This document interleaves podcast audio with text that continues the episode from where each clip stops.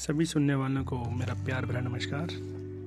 आज छठ पूजा है, जो हमारे भारत के पूर्वी क्षेत्र में बड़ी धूमधाम से मनाई जाती है।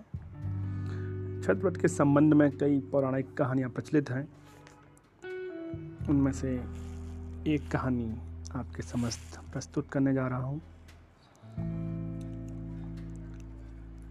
एक बार की बात है कि एक राजा था, उसका नाम था प्रियव्रत। और उसकी पत्नी थी मालिनी। और राजा की कोई संतान नहीं थी। इससे राजा और रानी दोनों ही दुखी रहते थे। उन्होंने संतान प्राप्ति की इच्छा से महर्षि कश्यप द्वारा पुत्रेष्टि यज्ञ करवाया। इस यज्ञ के बाद रानी गर्भवती तो हुई, लेकिन नौ महीने के बाद उसने एक मरे हुए पुत्र को जन्म दिया।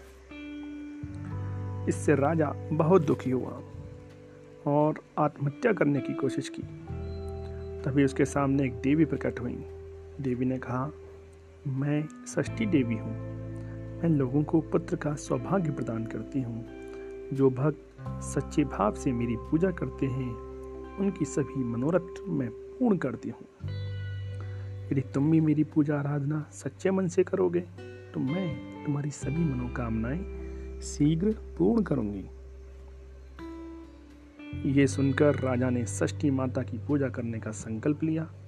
राजा और उसकी पत्नी ने कार्तिक माह की शुक्ल पक्ष की षष्ठी के दिन माता षष्ठी की पूजा पूरी भक्ति और श्रद्धा के साथ की, जिससे षष्ठी माता प्रसन्न हुई और रानी को पुत्र प्राप्ति का वरदान दिया। फिर राजा के घर एक सुंदर बालक ने जन्म लिया।